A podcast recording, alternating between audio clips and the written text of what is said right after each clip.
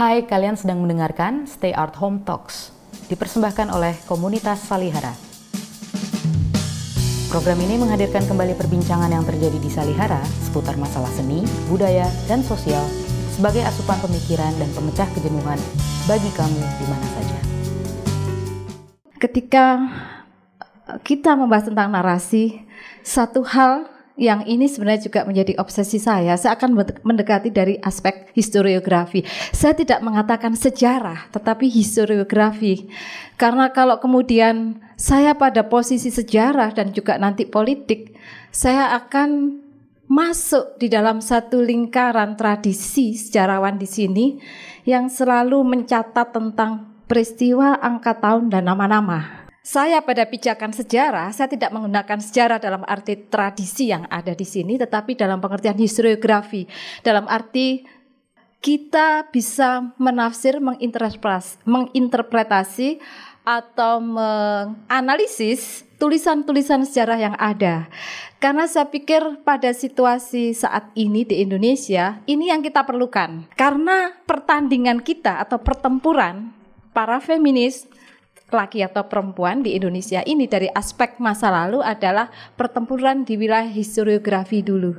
Karena memang kita semua dijali dengan cerita sejarah yang demikian membosankan sebenarnya. Jadi di sinilah kemudian saya secara pribadi punya satu tantangan untuk menantang melalui historiografi uh, berhubungan dengan cerita-cerita masa lalu. Itu satu bahwa kemudian saya juga di dalam historiografi sangat tertarik pada politik lain lagi karena juga historiografi akan luas. Historiografi di sini memang sangat berterima kasih atau bertandem dengan sejarah sosial kalau kita hubungkan dengan feminisme. Tetapi memang kemudian saya akan lebih tertarik untuk menyoroti dari aspek politiknya. Indonesia ini punya cerita genre tiga genre historiografi uh, Eropa sentris, Indonesia sentris dan satu lagi uh, regiosentris. Regiosentris berhubungan dengan cerita-cerita uh, sejarah-sejarah kerajaan Jawa, Batak, Batak nggak ada kerajaan ya, uh, Aceh, ya ada kecil-kecil belum imperium nggak diakui itu sama Jawa dan lainnya atau Aceh. Kita memiliki tiga genre historiografi kalau mau pakai pinjam sastra. Tetapi saya juga tidak akan uh, membahas kronologi atau berurut misalnya dari regiosentris dulu lalu Eropa sentris atau Indonesia sentris. Saya pada posisi Indonesia sentris karena memang ini yang saya tantang. Saya tantang dalam pengertian historiografi feminis. Nah kenapa kita harus menantang historiografi yang Indonesia sentris? Karena problematik kita di sini dalam hal sejarah sejarah kita, uh, historiografi kita tidak produktif dan tidak berkembang sejak Kongres 59 ya atau 7 berapa? 57. Setelah 57 itu tidak pernah ada lagi pembaruan di bidang uh, historiografi Indonesia. Dan kalau uh, para hadirin menengok lagi yang lebih sedih adalah cerita tentang perempuan di dalamnya.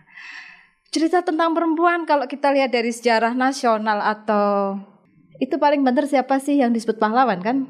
Kartini, Cut Din, Nyi Ageng Serang, satu lagi Marta Dewi Dewi Sartika malah agak kurang. Kristina Marta Tiahohu dan sebagainya. Kristina pun kalau waktu saya ke Ambon orang-orang juga bertanya, ada nggak ya sebenarnya Kristina? Jangan-jangan cuma nama yang diciptakan. Tapi artinya pada akhirnya kalau kita baca terasa nama-nama itu hanya mitos belaka. Jangan-jangan nggak ada sebenarnya nama-nama itu diciptakan dari mana asal usul ada kemunculan nama-nama perempuan ini? Kalau kita tengok kan dimulai dari para penulis Eropa. Kita tahu yang paling banyak penulis Eropa menulis uh, uh, tentang perempuan adalah dalam perang Aceh. Itu bisa banyak orang menulis mulai dari Cut Nyadin, Cut Mutia, Pocut Baren, Cut Merah Intan dan sebagainya. Dan para penulis ini adalah tentara yang beberapa kemudian menjadi penulis seperti Feldman itu juga seorang komandan dan juga yang lain adalah Sandgraf. Sandgraf itu seorang tadinya militer kemudian menjadi penulis. Jadi Anda bisa bayangkan para penulis Belanda ini adalah laki-laki yang terkagum-kagum melihat para perempuan ini kemudian memimpin perang, melanjutkan uh, kepemimpinan perang sesudah suaminya meninggal seperti Cut Din. Lalu mereka menulis dengan keheran-heran dan keterpesonaan. Saya yakin mereka berdua ini juga sangat terpesona melihat bagaimana para pemimpin yang dianggap dari Hindia Timur yang biasanya para perempuan hanya konco wingking di belakang tiba-tiba memimpin perang. Ini dianggap menerobos tradisi dan sangat mengagumkan. Historiografi Indonesia sentris mengadopsi tanpa kritis dari fantasi para penulis Belanda ini Kecuali seorang penulis Belanda yang perempuan namanya Sekeli Lulov, itu dia seorang novelis, dia orang, seorang sastrawan. Uh, dia menulis Jutnya Din. Saya nggak tahu apakah karena dia menulis novel ketika menggambarkan Jutnya Din, maka yang terasa adalah perasaan dia sebagai perempuan terhadap perempuan. Agak beda dengan Graf dan Feldman, itu adalah perasaan seorang tentara laki-laki yang terpesona melihat para perempuan sehingga kata-katanya menggambarkan seperti cutnya Din dan Lailan itu adalah pasti didahului dengan perempuan yang gagah, gemulai, tapi cantik, bla bla bla bla bla dan setia kepada suami. Di sini kemudian saya teringat apa yang pernah disuarakan uh, oleh um, Virginia Woolf, dia sendiri menginginkan bagaimana perempuan menulis sebagai perempuan. Kalau saya rasa-rasakan iya, bagaimana ya perempuan menulis sebagai perempuan?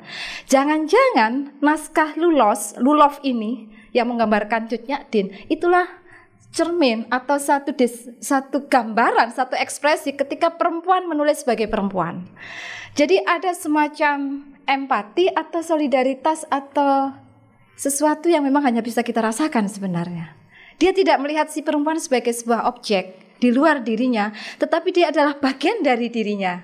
Di mana pengalaman si penulis dengan yang ditulis ini saling bekerja sama, bukan hanya beker, bukan hanya bekerja sama, saling bersentuhan secara intim. Mungkin itu juga yang terjadi pada novelnya uh, Suwarsi Joyo Puspito ketika dia menulis Manusia Bebas dan juga uh, ketika Mary Wollstonecraft itu ha menulis itu kan juga dibayangi atau bukan dibayangi saja juga berbasis pada pengalaman luka dia sebagai perempuan dan menjadi perempuan. Ini barangkali yang memang uh, menjadi menarik untuk kita garis bawahi. Tidak hanya nanti itu terjadi di bidang sastra, tapi juga di dalam penulisan sejarah. Bagaimana menulis sejarahnya perempuan dengan rasa sejarah yang perempuan. Lulov lebih uh, lebih muda dibanding Kartini. Dia ta lahir tahun 1899, Kartini 1879. Tetapi memang pada kurun historiografi Eropa sentris ini, saya pikir terlepas dari perdebatan mengakui Kartini itu tulisannya orisinal apa tidak, menurut saya nggak penting lagi, bukan di wilayah sini. Kan ada yang mengatakan editornya itu orang lain, jangan-jangan yang me, me, mengemas, memoles tulisan Kartini demikian indah itu adalah uh, bagian dari politik etis bukan Kartini, tetapi menjadi nggak penting. Buat saya menjadi nggak penting. Uh, bukan pada keindahan bahasa itu, tetapi apa yang sebenarnya ditulis oleh Kartini. Karena pertanyaan kita pada akhirnya kepada para perempuan pencipta narasi adalah kalau mereka menulis, menulis untuk apa dan untuk siapa? Kartini menulis untuk perempuan mengenai dirinya sebagai perempuan. Nah, ini yang tidak diulas, dikupas dan dimasukkan di dalam uh, historiografi Indonesia sentris mengenai Kartini atau barangkali memang agak rumit jika itu ditulis dalam sejarah nasional. Tapi maksud saya eksplorasi Kartini tidak produktif lagi ketika hanya dibatasi kepada soal oh dia dia orang yang bertuhan dan sebagainya. Itu luput dari ditulis oleh uh, historiografi yang Indonesia sentris. Satu hal lagi, satu peristiwa yang saya anggap penting adalah Kongres Perempuan Indonesia pertama uh, 22 Desember tahun 28. Saya pikir kongres ini harus kita maknai sebagai satu puncak-puncak kegiatan politik para perempuan. Ada tujuan pembebasan. Kartini tadi juga sudah memulai tulisannya mengenai pembebasan perempuan, gagasan pembebasan. Buat saya ini yang sangat menarik kalau kita ingin menulis sejarahnya perempuan, bukan sejarah perempuan tapi sejarahnya perempuan. apa yang sebenarnya menarik untuk ditulis? Menurut saya adalah gagasan pembebasan.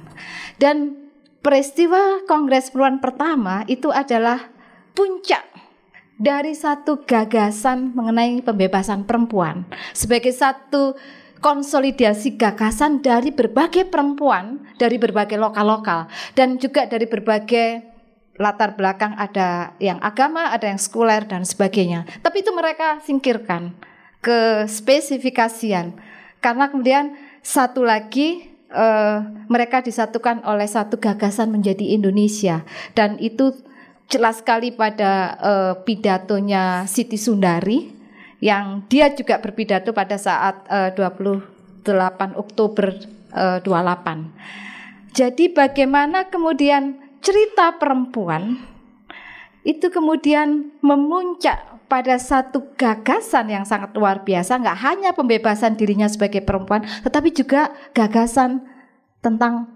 uh, sebuah negara.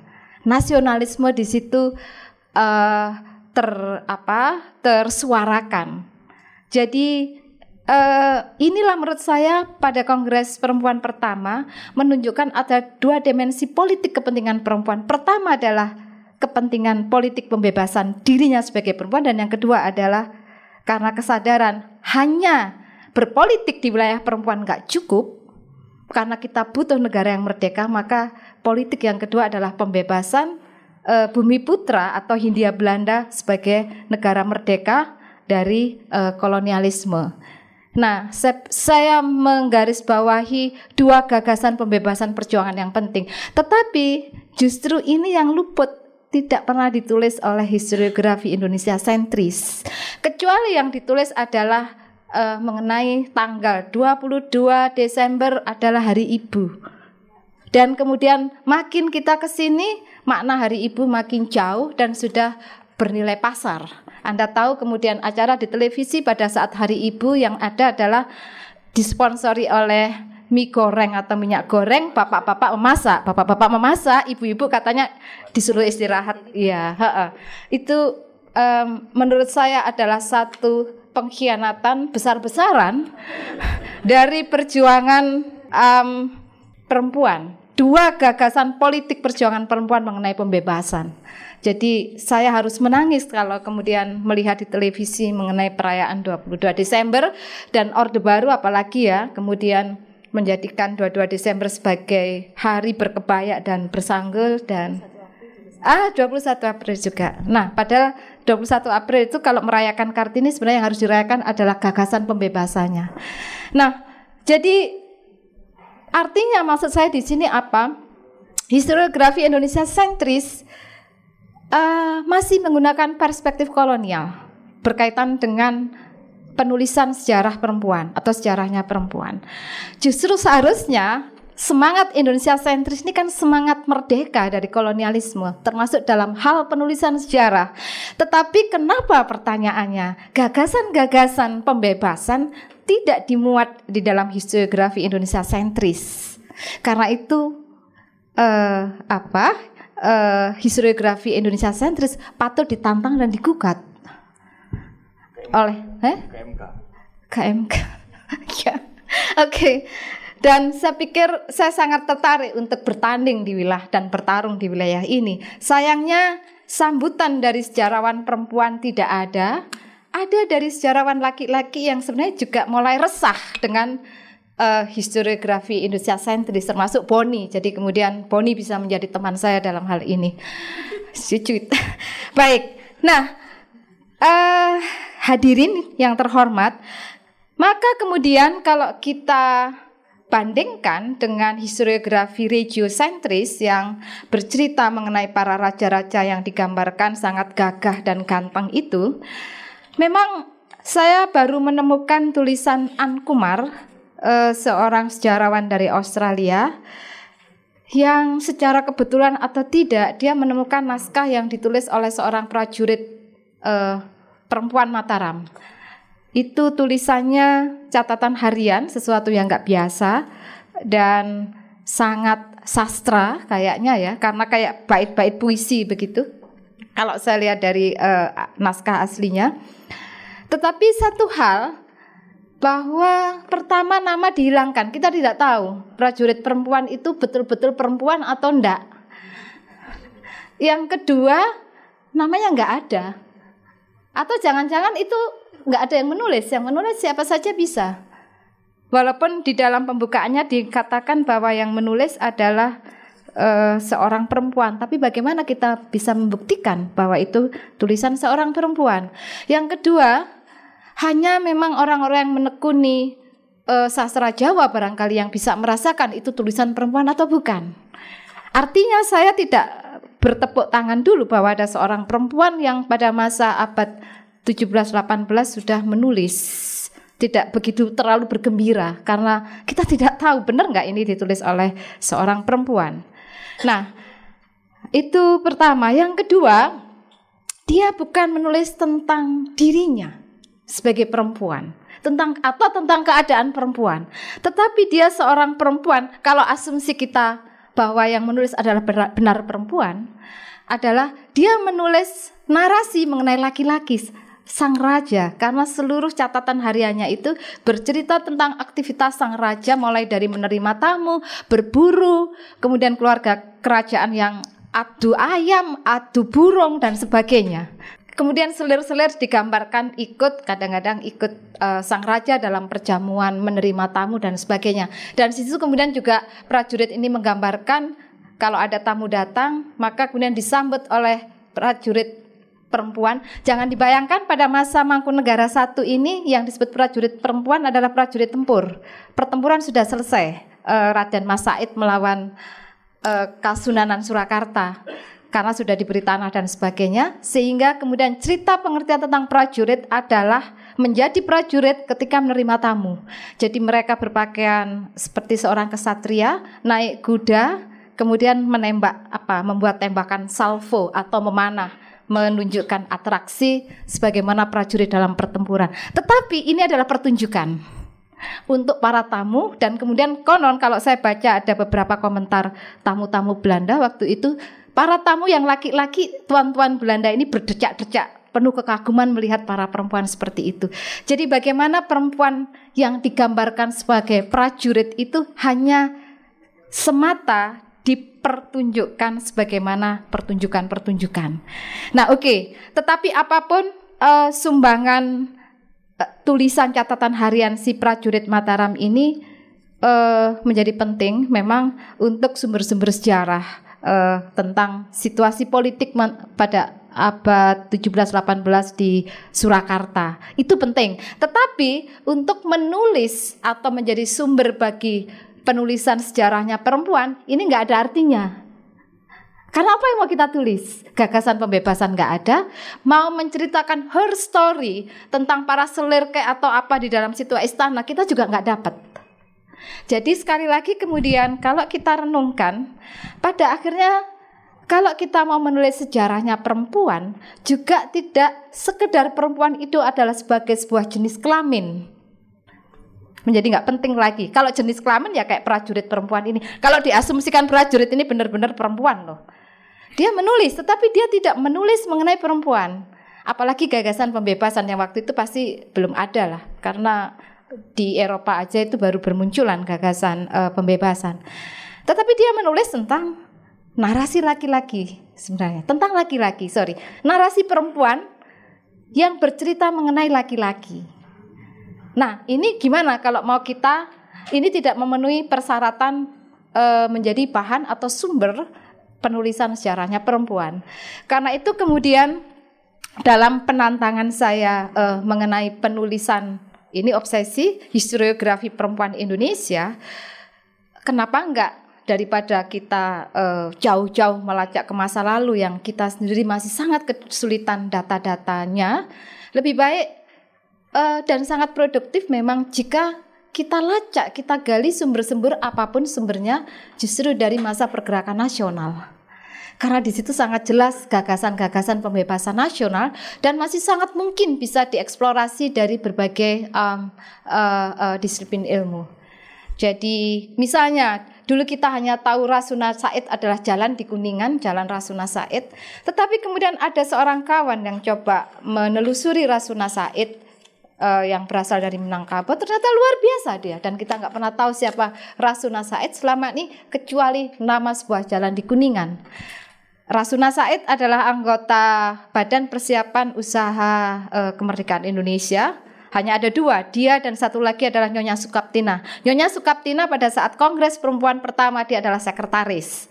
Jadi lebih baik ini, kalau saya boleh usulin, kalau kita mau memang menyetujui untuk uh, menulis sejarahnya perempuan atau menyusun proyek historiografi perempuan Indonesia. Dan saya kira ini sangat penting karena supaya juga akan menyumbang produktivitas historiografi Indonesia sentris. Itu satu hal. Nah yang kedua, saya nggak akan cerita mengenai ini akhir terakhir mengenai secara teori. Anda bisa baca di sini. Yang jelas bahwa kalau kita mau menggunakan feminisme sebagai satu disiplin untuk menyusun historiografi perempuan Indonesia, keberuntungannya adalah menggunakan semua disiplin ilmu. Feminisme adalah interdisipliner. Kita bisa menggunakan politik, ilmu politik, ekonomi, antropologi, sastra, dan semua. Kecuali matematika saya belum bisa tahu bagaimana menggunakan itu di dalam uh, untuk menyusun epistemologi feminisme pun kalau matematika saya belum bisa punya bayangan tentang itu. Filsafat tentu saja uh, kita juga membutuhkan satu bukan sekedar kajian filsafat tetapi satu membangun filsafat yang dapat mendukung historiografi uh, penulisan historiografi perempuan Indonesia. Saya pikir obsesi ini harus didukung secara rame-rame karena barangkali ini asumsi saya atau imajinasi saya kebekuan historiografi Indonesia sentris akan dapat cair jika harus ada penantangnya kan di dalam apa pun tuh kalau ada yang nantang dan tantang-tantangan ini jadi ramai dan produktif. Selama ini nggak pernah ada yang nantang, mengapa tidak? Uh, apa sudut pandang feminisme lah yang menantang. Jadi barangkali malam ini juga saya akan mengatakan bahwa saya menantang historiografi Indonesia sentris bisa teralamat kepada Boni atau kepada yang lainnya supaya kita juga menjadi satu produktif, menjadi Indonesia yang produktif, tidak tidak hidup dalam kebekuan yang mati.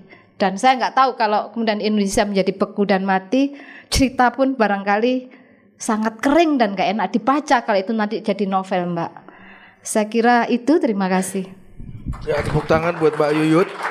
Ada beberapa catatan menarik juga yang yang lupa Mbak Yuyut jelaskan mungkin nanti bisa jelaskan lebih lanjut persoal Mbak Yuyut mempersoalkan perempuan yang kemudian ada di dalam narasi sejarah itu bangsawan misalnya disebutkan ya, itu kan itu lupa. Jadi yang mau dilihat kalau kita ngomong bangsawan ngomong kelas atau memang perempuan nggak peduli dia bangsawan atau bukan itu kan atau mungkin nanti bisa dibicarakan. Yang berikutnya juga tahun 38 tuh ada uh, itu rancangan undang-undang perkawinan yang tercatat. Jadi dulu karena banyak sekali pernikahan yang tidak tercatat, jadi si perempuan ini khususnya dari kalangan muslim, kalau dari kalangan Kristen sudah ada. Jadi pemerintah Belanda waktu itu membuat undang-undang pernikahan tercatat ini tidak diwajibkan, tapi kalau ada orang kawin dia boleh mencatatkan. Nah, itu kawin yang pertama kalau dia kawin lagi berdasarkan undang-undang itu bisa dibatalkan perkawinan keduanya. Ya kan? Kalau dia mencatatkan. Tapi itu sukarela. Nah, ini timbul perdebatan pada Kongres uh, perempuan uh, kedua. ya kedua 35 38. Uh, ada beberapa kongres lah setelah ya, itu kan, ada kongres-kongres kecil. 35. 35 itu Permi antara Ratnasari oh. dengan Suwarni Pringgodigdo. Mengenai poligami. Iya. Ya. Yang kemudian ada orang peserta yang teriak kukruyuk karena si Suwarni bilang ayam laki-laki itu kayak ayam jago aja nggak boleh lihat per, apa uh, ayam betina langsung nyerinting-nyerinting gitu katanya gimana tuh ngejelasin ayam minggir-minggir ini apakah hal ini jadi kita coba satukan penjelasan dari Mbak Akwarin dan Mbak Yu tadi apakah keadaan uh, situasi seperti itu yang membentuk perdebatan gerakan perempuan ya kan di level ya di politik uh, real lah. Kemudian juga ada juga orang-orang yang menuliskan itu sebagai inspirasi. Bagaimana mungkin juga itu bisa dijelaskan karena perdebatannya dulu keras betul sampai Ibu Maria Ulfa dituduh mau mengubah hukum agama karena dia mendorong, tapi kan kemudian di stop gara-gara kepentingannya tadi nasionalisme. Sehingga nggak aneh kalau Kongres Sejarah tahun 57 karena semangat zaman zeitgeistnya adalah nasionalisme, jadi mungkin tidak memasukkan soal perempuan kecuali dalam rangka nasionalisme tadi. Uh, itu mungkin uh, apa Mbak Yud bisa mengeksplorasi lagi dengan Mbak Akwar ini tadi. Uh, Suwarni itu seorang aktivis uh, pendiri perempuan sedang. Eh Suwarsi kakaknya apa adiknya ya?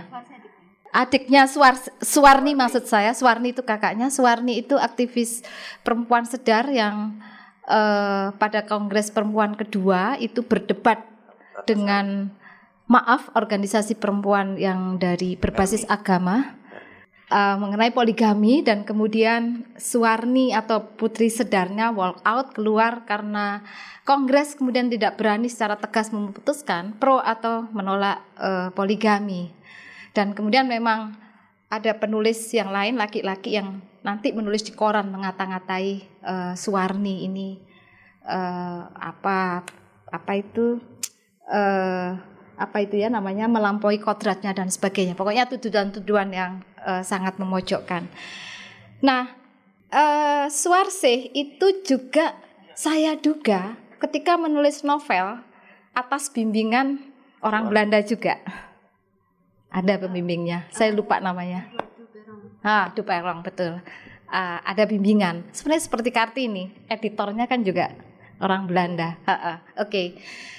Suwarse tentu saja kalau dia itu adalah adiknya Suwarni dan hidup pada masa pergerakan, aura dia adalah aura juga aura pembebasan atau dia dipengaruhi oleh gagasan-gagasan pembebasan dari Eropa dalam hal ini. Di samping juga sangat dimungkinkan gagasan pembebasan itu dicetuskan karena memang ada politik etis Belanda. Saya, saya, saya kurang mempelajari Suwarsi. Apakah dia pengalamannya buruk luka batin? Nanti di, dijelaskan. Saya cuma uh, menambahkan bagaimana uh, Suwarni itu ditampilkan di dalam Manusia Bebas.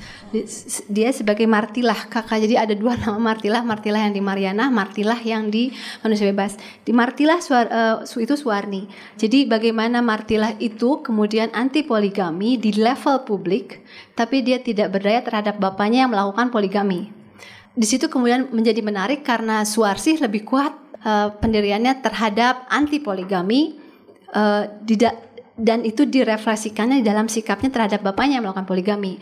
Sementara kakaknya di publik dia anti poligami, tetapi di dalam dia tidak berdaya melawan bapaknya yang melakukan poligami. Kemudian dia malah bilang bahwa uh, Su, Sulastri itu uh, anak yang tidak tahu diuntung, tidak sopan pada bapaknya. Jadi saya juga melihat bagaimana uh, si uh, Martilah dalam ini mungkin Suwarni itu juga terfragmentasi di antara uh, dirinya sebagai uh, gerak uh, perempuan uh, gerak dalam gerakan perempuan, tetapi dalam saat yang sama dia juga anak yang masih di dalam uh, konstruksi sosial kultural yang masih sangat kuat uh, harus mengabdi kepada bapaknya seburuk apa pun bapaknya. Jadi uh, bahwa bahwa gerakan perempuan menurut saya juga uh, mungkin akan menarik jika melihat lapis-lapis di dalamnya bahwa uh, apa yang ditampilkan di publik pada pada level uh, domestik itu mungkin bentuknya lain. Jadi jadi menarik ketika Martilah digambarkan selalu uh, berorientasi terhadap gerakan perempuan dan kemudian dia me, me, me, me, apa ya mengejek uh, Sulastri karena dia membaca roman. Tapi pada saat yang sama Sulastri yang membaca roman itu anti poligami. Sementara Martilah yang membaca uh, buku-buku feminis dia itu di dalamnya itu tidak berdaya terhadap praktek poligami yang dilakukan oleh orang-orang terdekatnya. Jadi itu yang saya bilang bagaimana ada fragmen-fragmen. Jadi bahkan Martilah pun uh, ter, terfragmentasi di uh, di situ ya. Jadi selalu kita melihat bahwa tidak ada sosok. Jadi uh, kalau saya bilang semua terfragmen tapi juga ada ko ada koheren gitu. Kita bisa melihat bahwa uh, gerakan perempuan posisinya itu selalu dalam bentuk yang uh, harus melakukan terus-menerus perlintasan. Jadi saya saya tidak mengatakan bahwa Martila salah. Saya saya mengerti dalam posisi dia tidak gampang dia melawan bapaknya. Bahwa di publik dia mengatakan yang lain. Suarsi tidak bisa juga mengatakan bahwa di publik dia gitu karena beda lagi. Jadi si pemahaman bahwa uh, setiap orang mempunyai konteks yang tadi dibilang sendiri-sendiri yang membuat dia menjadi menulis dengan caranya sendiri dan saya melihat tadi uh, kata Barut persoalan perempuan menulis yang ece-ece uh, Suarsi, Sulastri, Mariana semua menulis buku harian. Jadi mereka mendokumentasikan. Uh, Mariana mengatakannya buku kandel, buku tebal. Uh, uh, Sulastri punya buku sendiri dan obviously Suwastri, uh, Suwarsi sebagai penulis juga melakukan uh, catatan terhadap uh, dirinya sendiri. Jadi uh, kalau kalau kalau saya boleh uh, menambahkan juga persoalan menulis secara intim, sebetulnya itu yang dikatakan oleh uh, Irigaray sebagai uh, mendobrak uh, scopic logic. Scopic logic itu kan uh, melihat, logika melihat. Kalau logika melihat subjek dan objek itu ada jarak. Jadi distance itu uh, distance itu harus ada supaya bisa terjadi pengetahuan, scopic logic. Karena kalau terlalu dekat nggak bisa dilihat. Nah, kalau Irigaray dia bilang dengan begitu subjek objek menjadi terfragmentasi. Irigaray bilang kita harus mengubah cara berpikir kita, sumber cara kita mencari pengetahuan adalah dengan yang disebut tactile logic, logika bersentuhan. Karena kalau kita bersentuhan, kita subjek dan objek. Bahkan kita tidak bisa membedakan kapan kita subjek, kapan kita objek. Karena objek baru ada kalau ada orang membiarkan dirinya menjadi objek. Tapi pada saat yang sama, kalau kata Beauvoir, to make oneself passive is not the same as to be passive. Jadi kalau saya membiarkan diri saya disentuh, bukan berarti saya objek. Dalam logika sentuhan, memang saya disentuh. Tapi sentuhan itu hanya terjadi jika saya membiarkan saya disentuh. Jadi logika pengetahuan itu kemudian menjadi penting menurut saya untuk kita kemudian membuka diri, tidak melihat jarak bahwa saya bisa memperoleh pengetahuan tidak harus melihat Anda di dalam Microsoft, tapi justru menjadi Anda gitu. Pengen tahu di dalamnya itu ada apa. Uh, jadi itu yang kata Lucy Rigaray sebagai uh, tactile logic dan itu menurut saya penting cara cara perempuan berpengetahuan. Jadi um, objektif betul saya setuju saya selalu bilang objektif itu siapa yang ngatur Siapa yang bilang itu objektif? Dan dan kalau melihat tulisan-tulisan feminis misalnya cara mereka berteorisasi itu mereka bercerita dan saya memang uh, saya sangat suka dan sangat terpengaruh dengan cara saya membicarakan wacana selalu dengan autobiografis karena menurut saya itu menjadi penting supaya orang tahu ini posisi menulis saya. Ketika saya menulis anak saya sakit. Ini ini ini ini ini yang terjadi. Jadi begini hasilnya. Dan uh, dan itu menurut saya penting. Jadi uh, ketika ketika menurut saya uh, si si pengetahuan itu kita gunakan dengan menggunakan tactile logic maka kemudian kita akan lebih banyak mendapat hal dengan tidak usah berpikir bahwa harus ada subjek dan objek. Uh, betul menurut saya juga pengetahuan itu bukan sesuatu yang membutuhkan uh, jarak. Ya. Uh, dan saya setuju 22 Desember sebagai Hari Perempuan bukan Hari Ibu. Dan hari Kongres Perempuan. Dan setiap setiap tanggal 22 Desember saya pasang status di Facebook. Please people, this is not Mother's Day. ya, baca buku sejarah untuk berani bilang selamat Hari Ibu. Baca dulu sejarahnya. Kalau nggak tahu jangan so tahu, cek dulu. Jadi saya setiap 22 Desember saya akan bertengkar dengan sejumlah banyak orang yang kekeh bilang itu selamat Hari Ibu. Uh, saya ya terima kasih yeah. jadi baru kita kita dalam posisi yang sama dan yeah, saya saya yeah. sangat senang. Saya malah nggak pernah bertengkar itu. ya oke, okay. uh, eh, saya nambahin lagi ya dikit ya. Oh iya ada mic. Kembali ke tadi satu hal ya bahwa sebenarnya tidak hanya dari segi sastra kalau kemudian para penulis eh, para perempuan menulis sebagai perempuan mungkin juga dimulai dari Kartini kalau masih ada yang menyanggah Kartini, kita belum punya bukti. Selain Kartini, siapa yang menulis uh, menulis sebagai menulis sebagai perempuan, menulis ya yes, perempuan menulis sebagai perempuan. Memang kita mulai dari genre Kartini saya kira. Nah, uh, ada yang lain lagi sebenarnya selain Suwarsih, juga seorang perempuan yang novelnya diterbitkan Balai Pustaka. Pakai nama samaran Selase Selaguri Saryamin. Uh, pasti pernah denger novelnya kalau nggak salah kasih tak terlarai gitu ya? Kasih apa ya? Apa ya Mas Gun? Lupa saya. Uh, itu novelnya terkenal sekali. Saya membaca waktu kecil uh, Ah, kasih tak sampai bukan kasih terlare, kasih tak sampai. Sayang sekali, saya nggak paham waktu itu bertanya, kenapa dia menyembunyikan jati dirinya sebagai perempuan. Namanya banyak sekali, tapi ternyata saya baru dapat uh, membaca beberapa koran di masa lalu. Dia terpaksa demikian karena secara taktis harus bersembunyi dari pengintalan Belanda. Karena dia kemudian juga mengajar dan menjadi aktivis pergerakan nasional di Sumatera pada Eh, masa-masa uh, itu. Jadi uh, apa? Kemudian dia menggunakan nama samaran dan barangkali dia juga merasa harus bersiasat terhadap adat. Nah, ini saya mau masuk ke sini.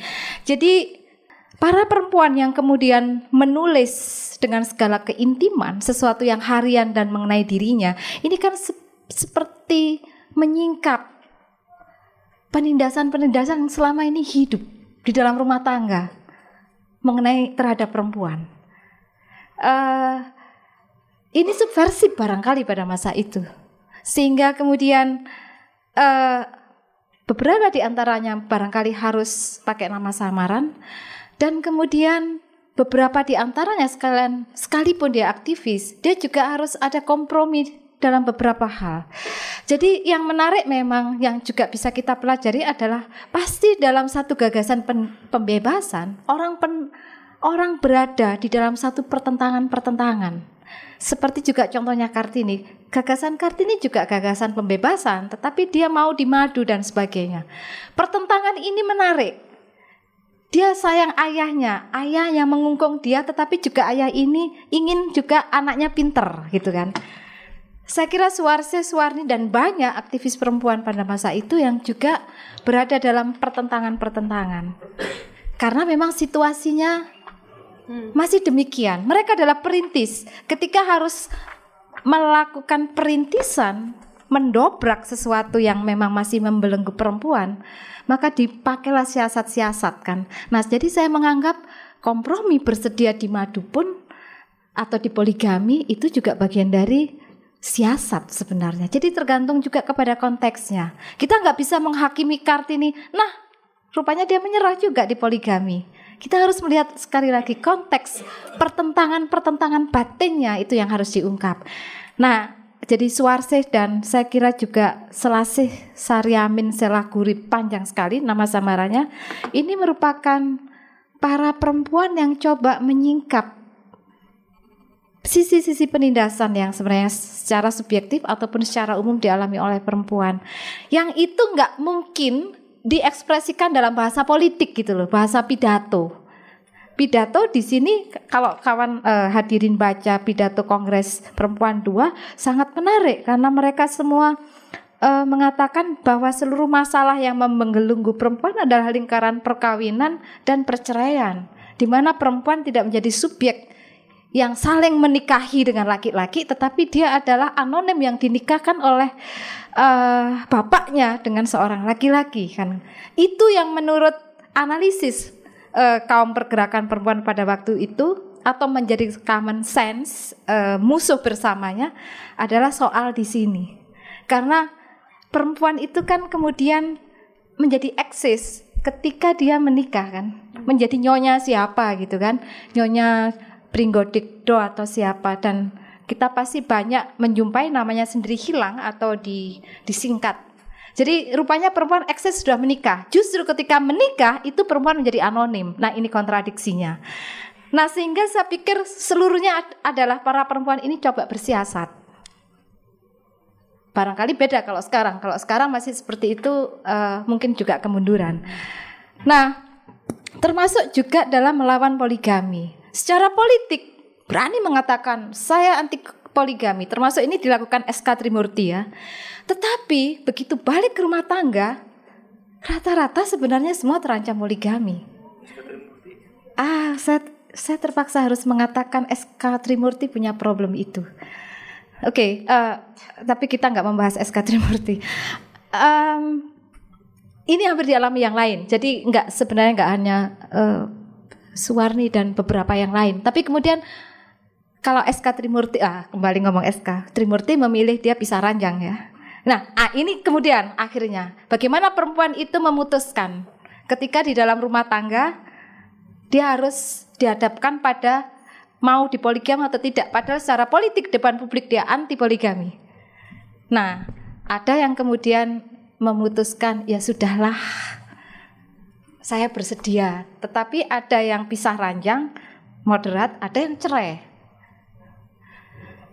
Tetapi saya belum pernah mendengar yang cerai kalau uh, pada era uh, era pergerakan nasional.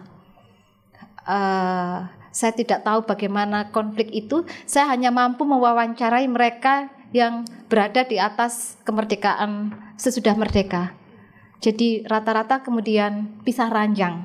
Ini siasat atau salah satu sikap politik di dalam rumah tangga yang mungkin, yang paling mungkin untuk uh, mereka putuskan.